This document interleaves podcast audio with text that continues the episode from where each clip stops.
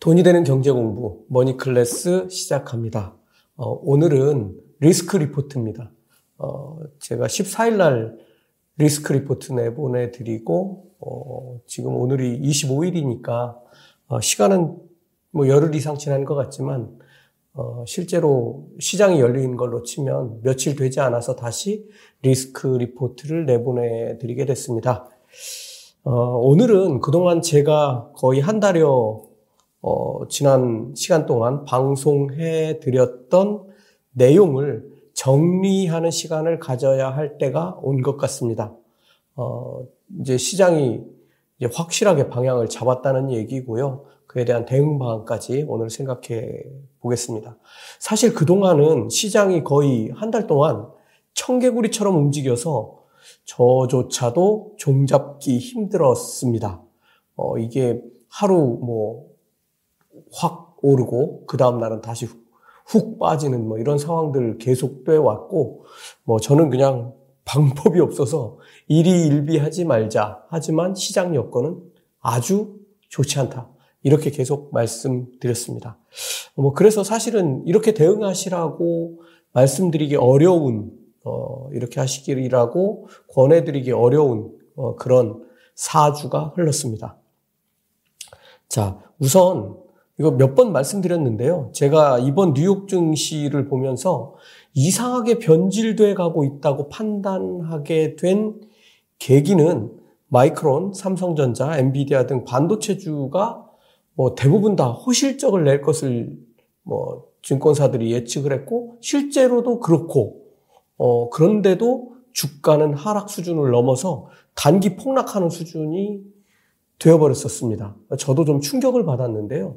어, 시장에는 가끔 이런 일이 벌어집니다. 이런 일이 벌어질 때가 딱 변곡점입니다. 내 생각을 완전히 바꿔야 될 때가 그런 시기입니다. 어, 주식시장이 실적이 통하지 않는 뭐 그런 거죠. 어, 이거는 큰 변화가 오고 있다는 얘기고 어, 그 안을 잘 들여다보면 펀드들이 포지션을 변경하는 어, 그런 일이 벌어지고 있을 확률이 무지무지 큽니다. 그런데 실제로 그런 일이 벌어졌습니다. 어, 이렇게 되면 어, 수급에 문제가 생기죠. 어, 뭐 예를 들어서 펀드들이 가지고 있는 물량이 어마어마하니까 어, 이런 물량들을 뭐 계속 음, 빼내다 보면 어, 폭락하는 일이 벌어지죠. 이게 뭐 전체 지수가 폭락한다기보다는 특정 섹터가 갑자기 훅 빠져버리는 이런 일이 생깁니다. 어, 그런데 실제로 4주 전부터 그런 일이 벌어지기 시작했습니다.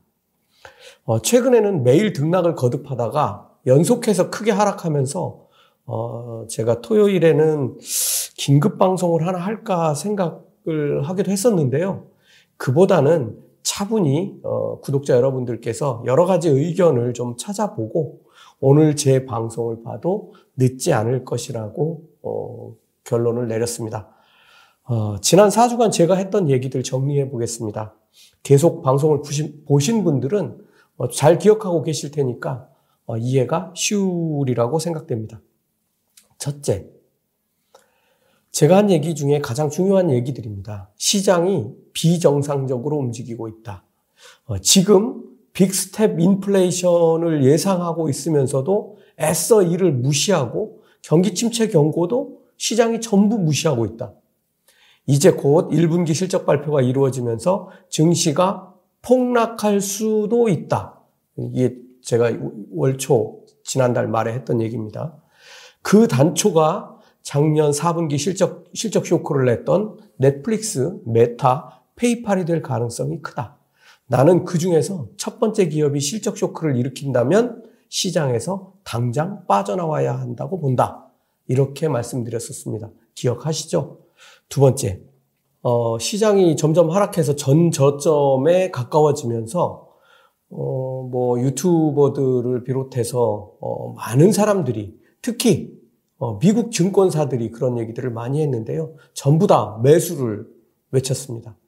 어, 여러분들 하나 아셔야 될 거는 한국이든 미국이든 전 세계 증권사에서 뭐 리포트 이런 시장에 대한 리포트를 내건 뭐를 하든 할 때 폭락한다 이런 리포트는 죽을 때까지 구경할 수 없습니다. 이게 무슨 소리냐면 이 사람들은 주식시장에서 주식을 보유하고 거래하고 뭐 이런 것들을 계속 해야만 먹고 살고 시장 참여자들이 빠져나가면 굶어 죽게 되죠. 펀드에서 자금 이탈이 계속되면 어떻게 됩니까? 자기들이 파산할 수도 있습니다. 그러니까 아무리 유명한 애널이고 뭐 유명한 증권사라고 하더라도 폭락한다라는 목소리를 내기가 무지무지 어렵습니다. 그러니까 이 사람들이 하는 리포트에 귀를 기울여야 하지만 참고만 해야 된다는 얘기입니다. 특히나 폭등하는 거는 오른다고 리포트를 낼 확률이 많죠. 어, 참여자들을 끌어들일 수 있으니까. 하지만 폭락한다거나 계속 하락한다거나 이런 리포트들은 잘 나오지 않습니다. 하지만 한두 군데는 그런 소리를 내는 곳들이 있습니다. 어, 그런데 그런 소리가 나올 때는 아, 이게 오를 수도 있다라는 생각을 반드시 해야 됩니다. 어, 이 사람들은 어떤 사람들이냐면 어, 메이저가 아닌 경우들도 있고요. 어, 그 다음에 자기 소리를 내서 어, 확실하게 주도력을 끌고 가려고 하는 어, 그런 사람들이 있습니다. 지금은 내가 메인이 아니지만 앞으로 메인이 될 거야 라고 외치는 소리가 그렇게 나올 수 있고 이게 헛소리가 되면 곤란하죠. 그래서 그럴 때는 조금 더 신중하게 귀를 기울여야 된다는 얘기입니다. 한번 최근을 한번 주변 한번 돌아보세요. 음, 실적이 좋지 않을 걸 예상한 사람들이 무지무지 많았습니다. 저도 어, 그렇게 말씀드렸고 시장에서 좋은 평가를 하는 거는 1분기에 장사를 잘해서가 아니라 실적에 대한 어, 기대치를 완전히 낮춰놨어요. 그러니까 1분기에 실적이 조금 좋지 않게 나오더라도 뭐 기대치보다는 조금 높네. 이제 이런 평가들이 나오면서 시장이 계속 버텼지만 결국은 넷플릭스가 망가뜨리게 됐죠. 어, 최근 한번 보시면 대부분 유튜브 하시는 경제 유튜브들 전부 다, 아, 지금은 뭐, 무조건 사야 될 때, 다 이렇게 외치고 있었죠. 어, 놀랍게도 그 중에 이제 김영희, 김영희 교수님도 어, 지금 들어가라고 말씀하셨는데, 아직은 모릅니다. 제가 오를지, 김 교수님이 오를지. 음, 저는 뭐 매수를 추천하기보다는 일희일비하지 마라. 주변, 주변 여건은 이미 이게 시장이 지금 이 지수를 보여줄 때가 아닌 겁니다. 제가 보기에는. 훨씬 더 하락해야 된다는 얘기죠. 어, 그래서 지금은 절대 살 때가 아니라고 말씀드렸고 지금도 마찬가지입니다. 어, 사실 그랬더니 이런 반응도 있었습니다. 저를 보고 징글징글한 비관론자라고 얘기했습니다. 음, 그런데 저는 저 자신을 비관론자라고 생각해 본 적이 어, 단 1초도 없고, 어, 오히려 저는 저 자신을 냉정한 시장론자, 뭐 이런 정도로 어, 평가하고 싶습니다. 어, 저는 그저 시장을 미리 읽고 그에 맞춰서 대응하면 어, 시장에서 얼마든지 돈도 벌 수 있다. 저는 항상 이렇게 생각합니다. 1분기 특히 1월 달에 저하고 같이 맞춰서 하락에 베팅하신 분들 수익 엄청나게 나셨죠? 어, 뭐 그렇게 시장에 맞춰가는 겁니다. 어, 그리고 비관론자나 또는 긍정론자, 낙관론자들 있죠? 이 사람들은 생각이 잘못된 거예요. 일단 이름 자체가 잘못된 이름을 달고 있어요. 물론 시장인 좋을 때도 있고 나쁠 때도 있지만 내가 긍정론자라고 해서 시장이 낙관론자라고 해서 시장이 낙관적으로 흘러가나요? 내가 비관론자라고 해가지고, 해가지고 시장이 맨날 하락하나요? 둘 다 아닙니다. 시장은 경제 상황에 맞춰서 흘러갑니다. 그 여건들을 잘 읽어서 우리는 시장에 대응하는 것밖에 방법이 없습니다. 어, 참, 제가 이렇게 그 아주 극단으로 가 있는 뭐 낙관론자 또는 비관론자들을 보면 저는 그냥 한마디로 이렇게 얘기를 하고 싶어요. 바보구나. 바보죠. 뭐 이걸 다른 말로 표현할 언어가 있습니까? 저는 바보 외에는 표현할 방법이 없다고 봅니다. 지금 아마 제가 판단할 때 저한테 비관론자라고 한 사람은 아마 본인을 비관하고 있지 않을까 이렇게 생각합니다. 여러분들도 이렇게 되면 곤란합니다. 그러니까 좀 냉정해지시라는 말씀을 드립니다. 어, 세 번째입니다. 어, 그 다음으로 제가 얘기 많이 한 것이 중국의 봉쇄입니다. 한 달도, 한 달도 넘은 것 같습니다. 이 중국의 봉쇄가 문제를 엄청 키울 거라고 제가 말씀드렸는데 당시에는 별 문제가 아니었죠. 어, 그렇게 시간이 흘러서 지금 상하이 봉쇄가 한 달이 넘었습니다. 아, 한 달이 아직 안 넘었나요? 아, 넘은 것 같은데요. 어, 사실 뉴스마다 중국 봉쇄의 영향을 지금은 엄청나게 따지고 있죠. 이렇게 세상은 항상 한 발 늦습니다. 한 치 앞도 보지 못하는 거죠. 아마 다음 달 정도 되면 중국 봉쇄가 우크라이나 전쟁보다 더 큰 악영향을 미치게 될 겁니다. 왜냐하면 이게 제가 보기엔 그렇습니다. 오미크론과 그 변종들을 이해해 보면 이걸 중국이 봉쇄로 막는다는 건 불가능하다라는 결론에 이르기, 이르게 되기 때문입니다. 어, 그렇더라도 중국은 봉쇄를 계속하게 될 겁니다. 이상하지 않으세요? 중국 당도 바보가 아닐 텐데 봉쇄를 지속하는 이유가 뭘까요? 시진핑 정권이 코로나 제로 아, 이런 캐치프레이즈 하에서 유지되는 정권이기 때문입니다. 이걸 파기하는 순간 지금 계속 이제 돌아가고 있는 시진핑의 3연임도 날아가게 됩니다. 그래서 문제라는 겁니다.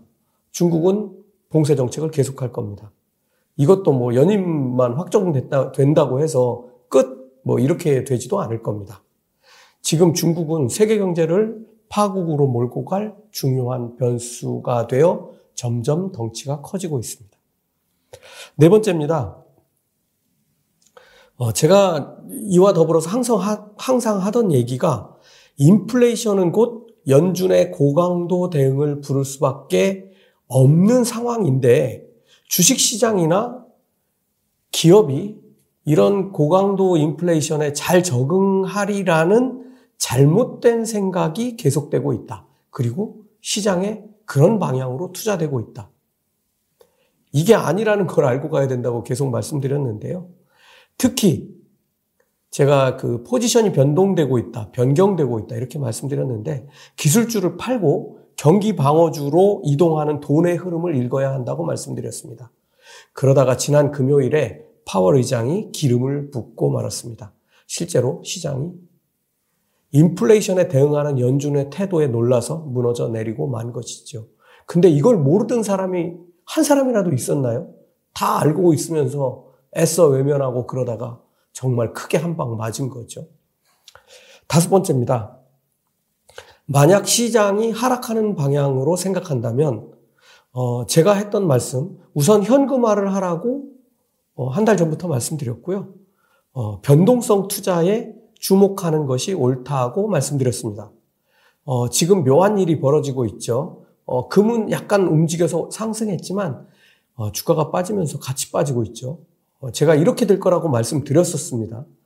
어, 사실 저는 2주 전에 어, 2주가 조금 안 된 것 같긴 한데요.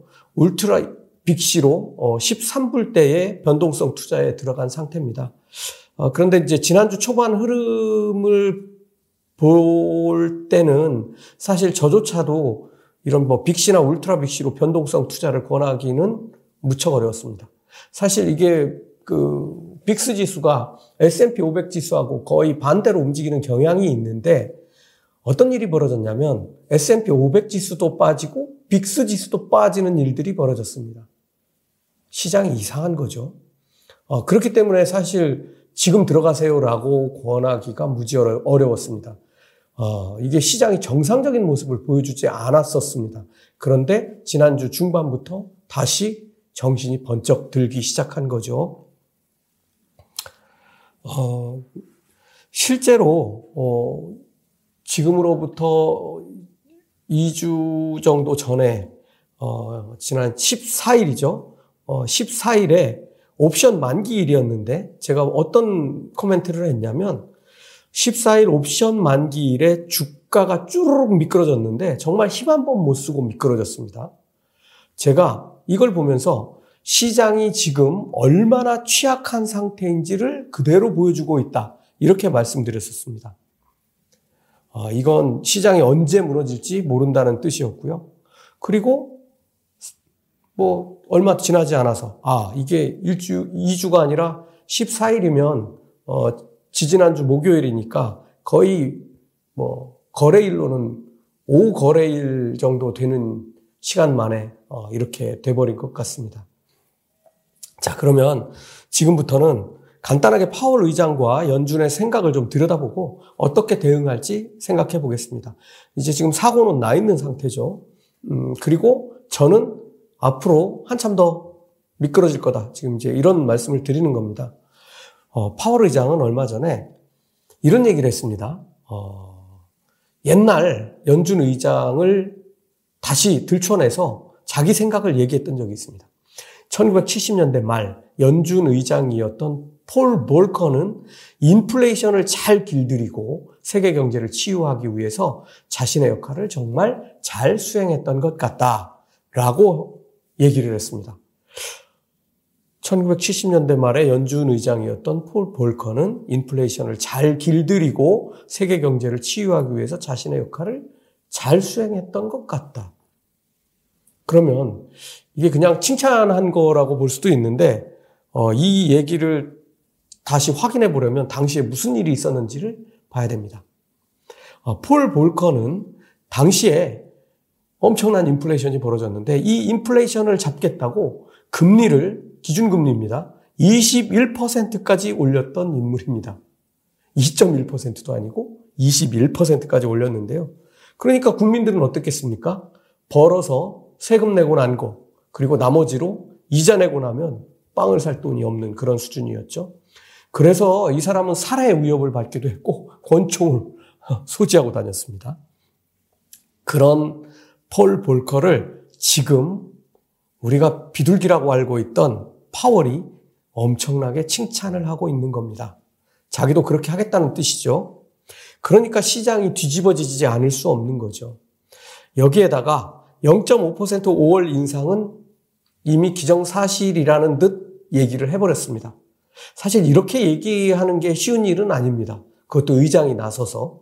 어, 근데 이미 어, 지난 금요일에 이렇게 얘기를 했습니다. 그것도 한 번이 아니라 여러 번 0.5% 금리를 올릴 수 있다고 했으니까 시장은 발작을 하지 않을 수 없었습니다. 그런데 사실은 이건 우리가 다 알던 얘기고 제가 왜 이런 상황에 시장이 계속 이렇게 뜨뜻미지근하게 반응하는지 참으로 이상하다고 얘기했던 겁니다. 그렇다면 두 번째로 시장은 어떻게 될까요? 단기 반등은 몇 번 나올 수 있다고 봅니다. 어, 항상 들어갈 틈을 노리는 그런 사람들이 있으니까요. 하지만 저는 5월 FOMC까지는 다음 주 화수 뭐 이때까지죠. 상승보다 하락장이 될 거라고 봅니다. 어쩌면 생각보다 하락이 훨씬 더 클 수도 있습니다.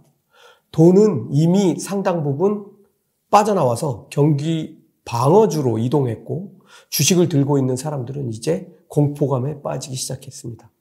5월 FOMC가 지난 3월처럼 불확실성을 제거하고 주가가 상승했으면 얼마나 좋겠습니까? 그런데 이것도 아닐 확률이 큽니다. 아마도 5월 FOMC에서는 그동안 말로만 떠들던 6월부터 양적 긴축을 동시에 시작하겠다고 발표할 확률이 크기 때문입니다. 그리고 0.5% 금리 인상을 단행하면서 6월, 7월에도 빅스텝 금리 인상을 예고할 가능성이 커지고 있어서 오히려 주가가 다시 하락할 가능성도 있습니다. 그냥 가능성이 있다는 얘기입니다. 지금으로서는 아직 판단하기 좀 이른 면도 있습니다. 그런데 패드워치를 보면 0.5% 5월 금리 인상은 100%에 가까워졌습니다. 99.8 뭐 이런 식이니까요.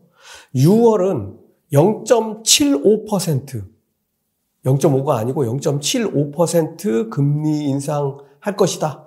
라는 쪽에 배팅하는 수치도 83%에 지금 이를 정도입니다. 이게 연준보다 훨씬 더 시장은 앞서가 있다는 겁니다. 어, 어쩌면 이게 뭐 공포감일 수도 있는데요. 한번 어, 지난주에 크게 시장이 흔들렸고 아직 여지는 잔뜩 남아 있습니다. 어, 이렇게 흔들렸으므로 반등은 쉽지 않다는 걸 기억하시기 바랍니다. 세 번째입니다. 그럼 어디까지 빠질까? 모릅니다. 제가 그걸 알면 얼마나 돈을 많이 벌겠습니까? 어, 모릅니다. 어, 나스닥을 한번 볼까요? 이미 13,000선이 어, 깨져서 어, 지난 3월 저점 바로 위에 위치해 있습니다. S&P 500은 4,400선도 아니고 4,300선도 아니고 4,270대로 내려앉았습니다. 지난번에 제가 다시 전 저점으로 하락할 거라고 할 때 딱 한 사람이 저하고 비슷한 소리를 했습니다. 베리타스 파이낸셜의 그렉 브랜치인데요. S&P 500은 다시 하락할 것이다. 아마 4천선도 깨질 것이다. 이제 서서히 거시적 우려를 시장이 받아들이기 시작할 것이고 소비는 둔화할 것이고 그렇게 되면 기업의 실적은 하락할 것이다. 이거 제가 지난번에 소개해드렸던 얘기입니다. 어, 사실 또 이거를 또 정리하면 제가 지금까지 해온 말들을 한마디로 요약한 거이기도 합니다. 어, 사실 이게 뭐 여기만 나오는 얘기는 아니고 지금 뱅크 오브 아메리카도 낙관적인 전망을 계속 내놓다가 지금 부정적인 입장으로 선회했다고 말씀드렸죠. 인플레이션 충격은 폭발하고 있으며 곧 경기 침체 충격이 다가올 것이다. 그렇지만 지금 미국의 경제 지표는 좋습니다. 그런데 이게 또 문제일 수 있다는 얘기이기도 합니다. 어, 이 부분은 나중에 제가 다시 한번 말씀드리겠습니다. 페드는 연준은 급속하게 금리를 올려야 할 것이고 이것은 침체를 의미한다. 그러면 기업의 이익 성장은 연말까지 계속 감소할 것이다.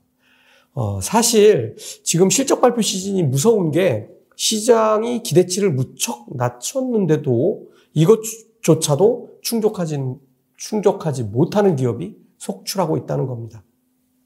물론 이 낮춰진 기대치보다 뭐 높, 높게 발표하는 기업이 80% 이상이다. 뭐 그런데 그거는 우리가 엄청난 착시예요. 첫 번째는 기대치가 무척 낮아졌다는 거. 이게 1번이고 2번은 설마 했던 기업이 이 기대치도 맞추지 못했다는 게 있습니다. 지금 지난주 실적 발표했던 통신 기업들도 한번 잘 보십시오. 좀 깜짝깜짝 놀랄 일들이 벌어지고 있습니다.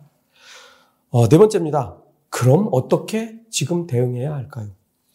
그 전에 먼저 말씀드리고 싶은 건 타이밍이 늦었다는 겁니다. 제가 어, 지난주까지 뭐 계속 하락하는 중간에 계속 말씀을 드렸는데 어, 뭐똑 부러지게 이렇게 대응하라고 말씀드리기는 어려운 시장 환경이었고 하지만 어, 이렇게 이렇게 대응해야 된다고 했을 때몇 어, 가지 중요한 포인트들을 안 놓치신 분들은 아마 잘 대응하셨으리라고 보지만 지금은 일단 타이밍은 조금 늦었다 이렇게 말씀드릴 수 있겠고요. 그렇기 때문에 지금부터는 욕심을 부리면 한 번 더 망하는 수가 있습니다. 그래서 욕심을 부리지 말라고 말씀드립니다. 그래도 현금화하고 싶으신 분들이 있으시죠. 어, 이런 분들에게는 제가 주가가 올라갈 때 팔라고 권해드립니다. 음, 어, 제가 뭐 권하지는 않지만 지금 상황에서 어, 그래도 나는 사고 싶다. 이런 분들이 계시다면 주가가 빠질 때 사시라고 말씀드립니다. 이게 사실 주식을 사고 파는 제1원칙입니다. 주가가 오를 때 팔고 빠질 때 사는 겁니다. 큰 흐름으로도 그렇습니다. 크게 봤을 때 한참 올라갔을 때 그때 파는 거고요. 한참 내려왔을 때 그때 사는 겁니다. 하지만 너무 섣부르게 하지 마시고 이조차도 나눠서 하라고 제가 계속 말씀드렸습니다. 어, 그런데 사실 개미들 사고 파는 걸 보면 올라갈 때 사고 내려갈 때 팝니다. 어, 이건 좀 당황스러운 일이죠. 반대해야 된다고 말씀드리는 겁니다. 어, 그리고 혹시 어, 한번 1분기에 어, 경험을 해보셨을 테니까 어, 변동성 투자를 한번 해보신 분들, 자신 있는 분들은 변동성에 투자하는 것도 좋습니다. 아직 늦지 않았다고 봅니다, 여기는. 빅시나 울트라 빅시로 대응하시라고 권합니다. 그런데 처음 하시는 분은 절대 울트라 빅시는 하지 마시기 바랍니다. 어, 그만큼 변동성이 크다는 겁니다. 언제까지? 아마 제가 볼 때는 1차 변곡점이 다음 주 화요일이나 수요일쯤 올 테니까 그때까지입니다. 어, FOMC를 어, 타겟으로 삼으라는 뭐 그런 얘기가 될 수 있겠고요. 음, 수익률 목표는 어, 제가 볼 때는 낮추시는 게 좋을 것 같습니다. 어, 다들 상승에 취한 상태에서 어, 최근에 이제 눈이 번쩍 트이는 그런 일이 벌어졌습니다. 어, 저도 35년 동안 투자하면서 배운 가장 두, 가장 중요한 두 가지가 있습니다. 첫째는 냉정하게 시장을 보지 못하면 죽을 때까지 망하게 된다는 얘기입니다. 그러니까 냉정하게 시장을 봐야 된다는 거.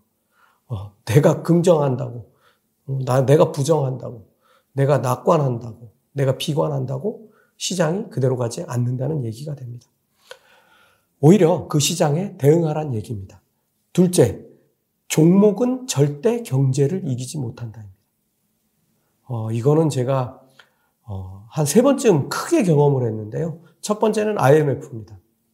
1997년 말이죠. 주가 엄청나게 빠지는데 뭐 종목이 어떻게 경제를 이깁니까? 나라가 망했는데. 어, 그 다음에 2000년 초반에 어, 닷컴 버블 터질 때 뭐 전 세계가 다 그랬지만 절대로 좋은 실적을 내는 또 낼 것으로 예상하는 기업이 그 경제 위기를 뚫고 상승하지 못했습니다. 같이 폭락하는 겁니다. 어, 2008년에도 마찬가지죠. 뭐 똑같은 일이 벌어졌습니다. 우린 조금 피해갔지만 뭐 미국이나 유럽 거의 나라가 망할 지경까지 갔죠. 그때 주식이 어떻게 됐는지 다시 확인해 보시기 바랍니다. 어, 이 말은 사실 기업의 내재 가치가 절대 경기 침체와 같은 경제적 변화를 이기지 못한다는 말입니다. 지금은 경제적 변화의 큰 꼭지가 흔들리는 그런 시기입니다. 어, 여러분들 최근에 어떻게 대응하셨는지 댓글 남겨주시면 저도 좀 참고하고 어, 그 중에 일부는 제가 어, 추려서 어, 다음번 브리핑할 때 뭐 조금씩 조금씩 같이 녹여서 설명드리도록 하겠습니다. 어, 저는 오늘 재밌는 일을 하러 갑니다. 어, 10년 전에 저하고 브릴리언트라는 책을 썼던 똑똑한 친구 어, 이소영 이소영하고 함께 썼던 어, 브릴리언트를 새로 어, 개정해서 완전 개정판을 내는데요. 어, 제목은 생각의 천재들입니다. 오늘 인쇄 오후에 늦은 시간에 하고 어, 저도 인쇄소에 가서 한번 책 만드는 과정을 한번 자세히 살펴보려고 합니다. 어, 책은 아마 시간이 되면 이번 주에 녹화를 하고 어, 다음 주 말 정도에 한번 책 소개하는 영상을 내보내 드리려고 생각하고 있습니다. 어, 책은 이제 인쇄에 들어갑니다. 어, 머니클래스 마칩니다.